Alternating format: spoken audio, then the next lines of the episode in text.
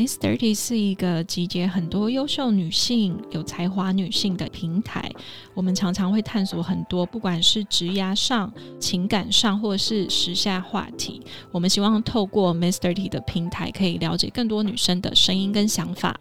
想要参与 Miss Thirty 的聚会活动，跟更多优秀的 Miss Thirty 们有交流，欢迎在 LINE 社团搜寻 Miss Thirty 女子会。大家好，我是 Miss Thirty 的 Vanessa。进入一月了，就是新年的开始。其实很多 Miss Thirty 的读者对于财务规划，或是我们到底要怎么去增加被动收入这件事情，非常的有兴趣。那大家也知道嘛，现在就是网络媒体非常的多，我们可以自己创造自己的短影音，去输出自己的个人的专业价值，或者是把自己在生活上面好玩的事情，可能在 YouTube 上面，就是让大家看到。就是现在斜杠的收入其实有非常多元的可能性。我们到底怎么选择适合自己的，然后让自己可以透过不同的价值跟管道来创造自己更多的被动收入？这一集呢，我们邀请到她一样也是一位很优秀的女性，然后她是 Money Map 财商学习 App 的创办人，然后她同时呢也是一个知识型理财的 YouTuber，她也把她自己。关于理财的这一些知识啊，或是金钱小故事，收录在他的 Podcast 里面。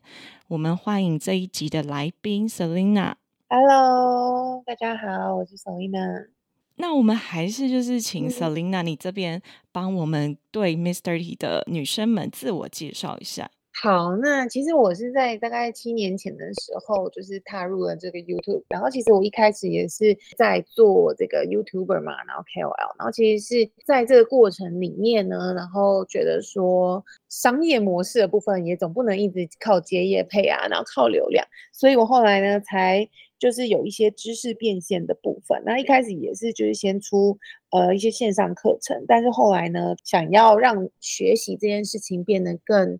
呃，系统化，然后更多的资源，所以才跟我的先生一起创了 Money Map 这样子。嗯，对。就我对你的了解，我知道说，哎，你原来是电子业的业务。那很多我们的 TA 也是一样，就是他们可能现在都就职中。我们到底要怎么去发现说，哎，我其实可以靠这个专长，或是我可以靠什么类别的东西去开启我可能的被动收入？要怎么开始？我之前有出了一本书，叫做《打造富脑袋，从零开始累积被动收入》。然后在这本书里面，其实我就有讲到非常多的方法。那其实这些方法就是分两大类啦。我觉得这两大类呢，都算是资产。然后以前大家比较熟悉的叫做呃投资理财，类似这样子的一种资产，比如说房地产啊、股票啊这些，其实都算是呃我们可以累积的资产嘛。可是我觉得。近年来，可能近十年吧，就是应该是 几乎是近五年。我觉得年轻人有一个很大优势，就是你可以透过网络的力量去累积你的这个所谓的无形的资产，网络资产。那我觉得这些网络资产呢，就跟我们以前所认知的一些什么股票啊，或是这个什么房地产啊这种比较不一样。呃，因为其实像这些资产，我们都必须有一些一定的一些本金嘛。然后才能购买。那现在网络资产，我觉得它对年轻人很友善，就是说。它其实有时候不需要花到钱，有时候你只要花时间就可以。回到你刚刚问的，就是我以前是业务，为什么后来后来踏入自媒体呢？其实那时候不知道大家会不会在大概二十七、二十八岁的时候，都会面临一个对自己的未来很迷惘的感觉。然后我就觉得说，我做的工作不是我真正的兴趣，我好像就只是为了赚钱而已。所以其实我花了一段时间在探索自己，就想说，哎，自己的热情到底是什么呢？所以当时也花了很多时间看书啊、上课啊，做了各种人格测验分析，想要因此更了解自己。反正我那时候就接触了一本书，然后一个测验这样，然后他当时就有说，觉得说我的这个人格特质呢，适合做这个个人品牌。所以那时候我就觉得啊，居然是做个人品牌，可是那时候又觉得说我自己其实没有那么的喜欢抛头露面啊，或什么之类的。所以其实这件事情。当我知道的时候，我也没有特别立刻做出行动，但只是后来呢，有一次跟我当时的室友一起聊天的时候，然后发现，因为我们以前都是念媒体的，然后他就说他想要做一个节目，就想说，哎，做节目再加上刚刚提到这个个人品牌这件事情，在我心中有一个这样的小种子嘛，我就想说，好，啊那我可以跟他一起做，而且那时候也已经有 YouTube 了，所以我们就想说，哎，那其实我们也不一定要去什么电视台啊，用那种传统的方式，因为其实他以前的工作跟我以前的工作。都跟媒体有关，但是我们后来就觉得说，哎，其实也不一定要透过这样的管道。我们后来就一起创了一个 YouTube 频道，然后是因为我做了那个 YouTube 频道之后，才发现，哎，我真的很喜欢做这件事情，所以才后来才有了 Miss Lina 这个频道。嗯，回到刚刚的资产的部分呢，就是像我现在在 YouTube 上拍了好几百支的这种影片嘛。然后加上我后来出了线上课程啊等等的，这些就是所谓的网络的资产。因为这些资产呢，其实也会不断的陆续的帮我带来不同的收入。谢谢 Selina 刚刚分享的过程。可是对一个新手来说，他他应该要怎么去放他的内容在哪一个平台上面？他要怎么去观察？如果他你今天已经想好说，哎，想要做自媒体这件事情，那我个人会觉得。呃，你要先去看你最喜欢的分享的模式是什么。呃，举例来说，像我当时为什么会选 YouTube 呢？其实我是二零一七年的时候加入 YouTube，可是其实那时候 YouTube 的市场还没有像现在一样那么多人，那么的蓬勃发展，应该这样说。因为我二零一七年的时候，知识型的大概就是。说啾啾写啊，囧星人啊，那个时候知识型的 YouTube 还没有很多，比较大的，比如像囧妹啊、安妮莎莎、芊芊，都在那个时期，比较没有那么多像现在一样，就是小型、中小型的这样。那所以我当时为什么会选 YouTube 呢？就是因为我我那时候就去思考说，哎，因为我我其实没有很喜欢打字，然后因为那时候其实还有一个很红的模式，就是布洛克。嗯，然后再来，我也没有很喜欢拍照，因为其实那个布洛克你需要图文并茂嘛。对。然后那时候呢，其实也可以开始经营 IG 啊，当所谓的 IG 客。但是我呢，我刚刚有提到，就是我其实也没有很喜欢拍照，我也不懂收图什么的。所以其实综合考量，我自己喜欢的分享方式，我就我就觉得说，哎，好像拍影片比较适合我。现在又比当年的我还有更多的管道，看像这几年来就多了一个 podcast 嘛，所以我觉得，呃，对新手来说，你可以先去思考，就是说，哎，你喜欢用怎么样的分享模式？像我知道也有很多人他不喜欢露脸啊，那露脸的话，那就是 YouTube 就没有很适合你，然后那也许 podcast 就比较适合你，所以我觉得这时候就是要去思考自己喜欢的模式是怎么样，然后现在其实就是有各种不一样的平台可以让你去分享。就是刚刚已经选定平台了，但是呢，我觉得经营自媒体还是需要一个非常明确的主题。我也会很好奇，说你选定好你自己喜欢或者你自己有兴趣的主题后，我们应该要怎么做，去让观众能持续的收听或者是收看下去？你都是怎么去发想这些议题的？其实我自己一开始做的时候呢，也是蛮发散的，就是没有一个很立即的一个主题。但是我当时用的方式呢，就是直接让市场告诉我，意思就是说，其实那时候我拍影片，我也会拍美妆啊，我也会拍旅游啊，拍美食啊什么的。当时我也开始学投资理财，所以我那时候就也拍了分享我的看的书啊，投资理财。然后当时呢，我就可以看到流量的差异，就是那时候我就发现说，哎，好像讲那些知识的东西，然后大那个流量比较好。所以我就渐渐知道说，哎，这个市场可能比较喜欢听我讲这个主题。那我我后来呢，就渐渐把它 focus 在这里。那你当时在做 YouTube 的时候，你还是在电子产业工作吗？对，这两件事情你是双向经营的。呃，应该是说，当时上班归上班，然后下班的时候我就做，就是我想做的这件事情。嗯，基本上他们两个是没有什么重叠的啦。应该说，我在那份工作也不是媒体相关的工作嘛，然后也不是财经相关的工作，所以基本上就是分开的。一个有点像是一个是我的主业，一个是我副业这样。那你觉得就是这个被动收入或者这个斜杠收入，是不是不要跟本业有关会比较好？我觉得如果要有关的话，它反而可以有一些加成的效应。但只是因为刚好我选的是完全无关的，但是有关也也没关系啊。前阵子我在上一个线上课程，然后这个线上课程呢是在教你怎么拍一个旅行的 vlog。然后呢，像那个这两个 YouTuber 呢，他们现在在旅游界里面也是蛮，就是订阅也很高。但是那时候我就知道说，他们其实原本的工作就是在好像一个旅行的平台里面。嗯，所以他们其实是在那个旅行的平台里面呢，累积了一些自己的剪片能力呀，然后还有一些如何去呈现一个旅游的景点的能力，这些等等的，后来才做自己的个人品牌的。所以我个人觉得，其实不一定要没没有相关，有时候相关的时候，你累积的能力反而是可以加倍被运用。那你在你本来的本业跟斜杠收入是什么原因让你决定辞职专心投入？哦，当我的收入已经超过我的主业收入的时候，就我也会很想知道啊。当这个市场越来越爆炸，这个收益的竞争也越来越高了，你后来的转变是什么？你是说像叶配这样子吗？因为其实就是我在做。自媒体的时候，我有一直陆陆续续的接触国外的资讯啊，还有国外的课程。我知道说我的这个利基市场不太可能变成是拥有多大的流量。再来就是我很不喜欢我的收入被别人掌控的感觉。这个意思就是说，如果我今天都养来业配的话，我就必须一直等别人来找我，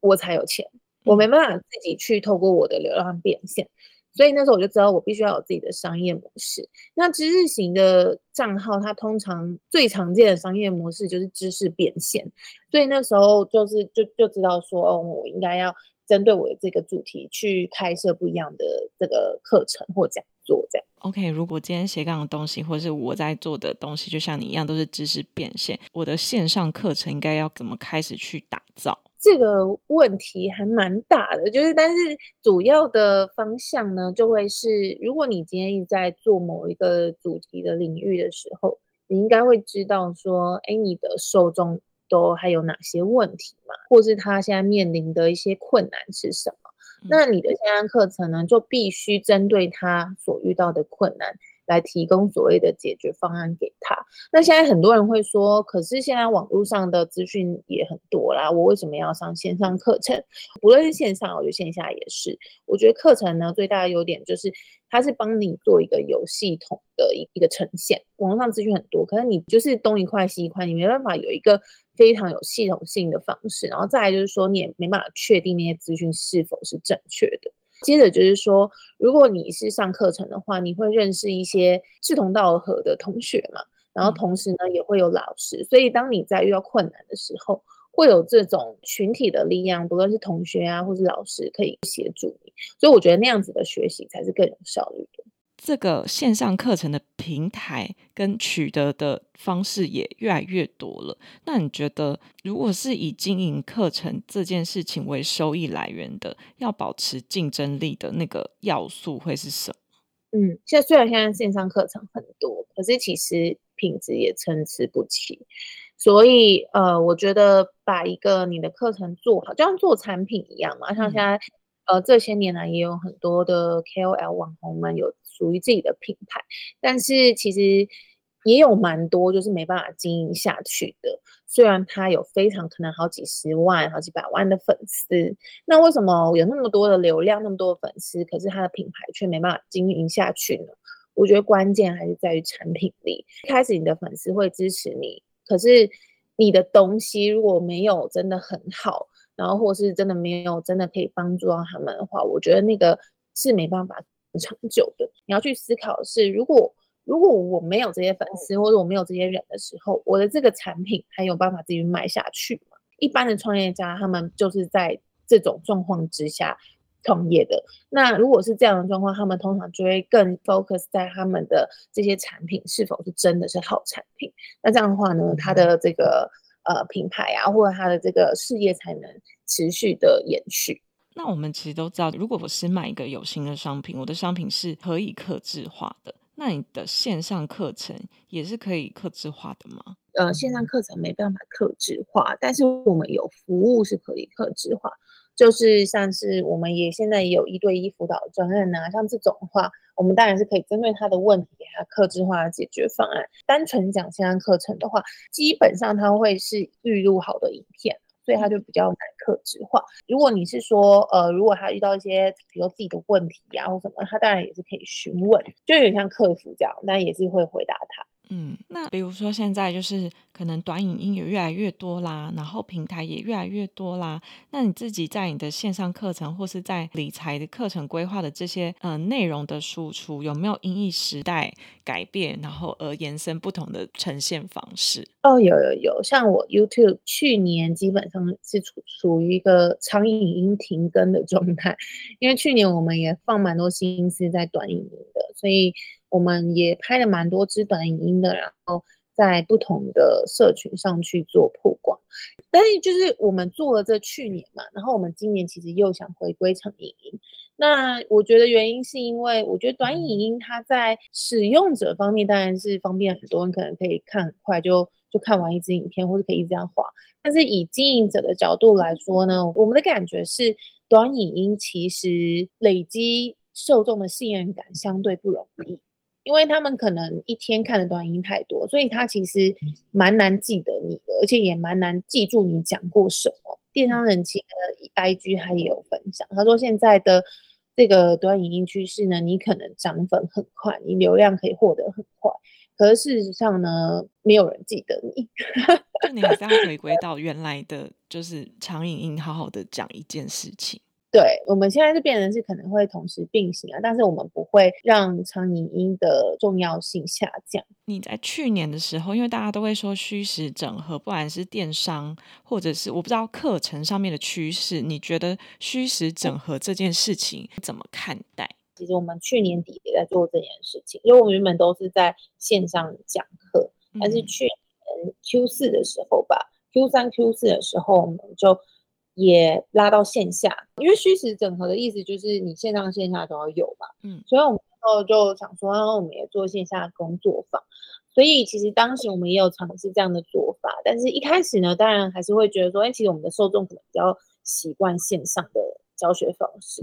所以一开始也会遇到一些困难。假设我们开课在北部的话，那中南部的同学他们就还要搭车来呀，然后。还有交通住宿的问题啊，等等的，对，所以，当然我们去年底还是有尝试这样的方式。那我觉得，呃，在疫情后吧，更渴望就是人与人之间的互动。那呃，我们现在开这个线下工作坊，我们也的确有这样的感觉，就会觉得说，哎，其实人跟人之间的互动啊、讨论啊，这些也是在学习的很重要的一环。觉得那个学习成效也会更好。那我会想要帮很多人问啊，我们就是会遇到一个问题，就是可能这一年或是这几个月制定了很多小主题，但是就发现好像购买的人真的很少。如果遇到这样子的问题，你都是怎么解决？这个可以有几个面向啊，第一个就是，也许你出的这个课程不是他们心中想要的，所以其实像我们每一次在做线上课程的时候，我们都会至少。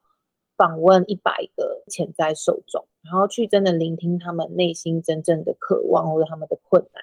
然后我会针对市场的需求去制定线上课程。因为有时候，也许这个线上课程是我们认为他们想要的，可是有时候并不是他们认为他们心中想要，就是这个供需之间可能有落差，这个是第一个可以去思考的。然后第二个呢，就是他对你的信任感可能不足。就是他虽然常常看你的内容，然后但是就像我刚刚说的，如果我们现在就现在内容真的太多了，所以如果你的内容没有真的讲到他的点，或是你的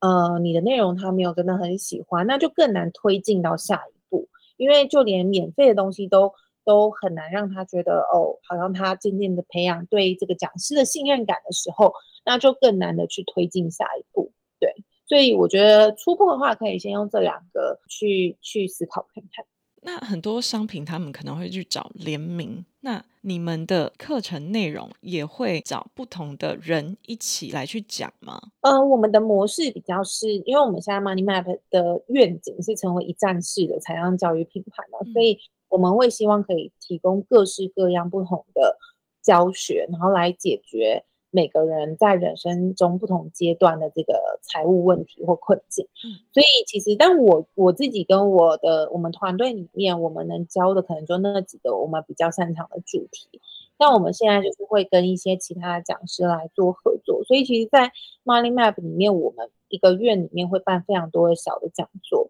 那这些讲座都是免费的。那这些免费的讲座里面呢，就是会有各种不一样的主题，包含了。比如说像区块链啊，然后虚拟货币呀、美股价值投资啊，甚至是一些金钱信念比较心灵的部分。因为像其实有很多人，哎，这个就要又要讲到，就是说其实很多人学习一样的东西，为什么有些人有结果，有些人没有结果？嗯，除了动力这件事情，很很多人的那个对金钱的这种基底可能是不健康的，或者是对金钱信念是不好的。那我们我们也有相对应的课程。然后，总之呢，就是我们有非常多这样子不一样的主题，然后不是由我们内部的讲师讲，而是跟外部合作的讲师来来做这个资讯的分享。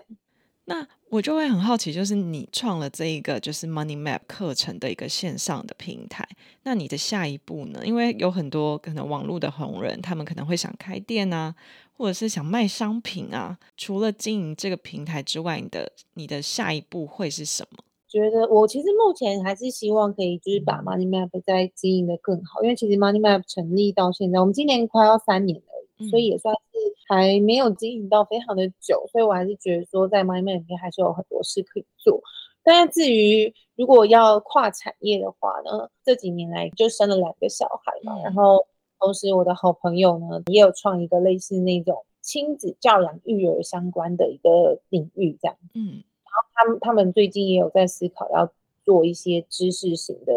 课程，就是资讯型产品。我就在思考说，呃，也许我可以透过我这些年来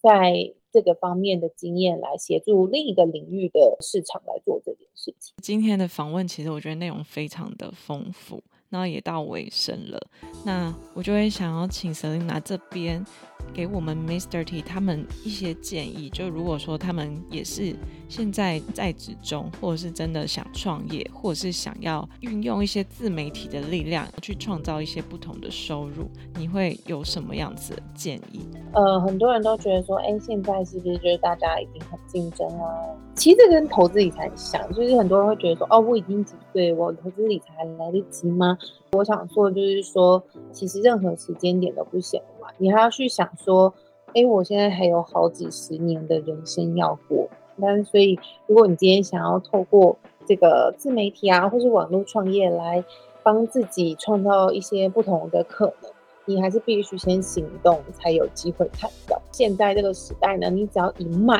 了，你可能又又错失一个很好的机会，对啊。所以我觉得就是现在就是想到什么就赶快做吧。那今天就很谢谢 Selina 你这边跟我们的分享。那我们今天的 Podcast 就到这边。大家如果对于理财规划或者是创造更多被动收入有更多的兴趣，都很欢迎你们可以到 Money App 的财商学习的一个平台去了解更多。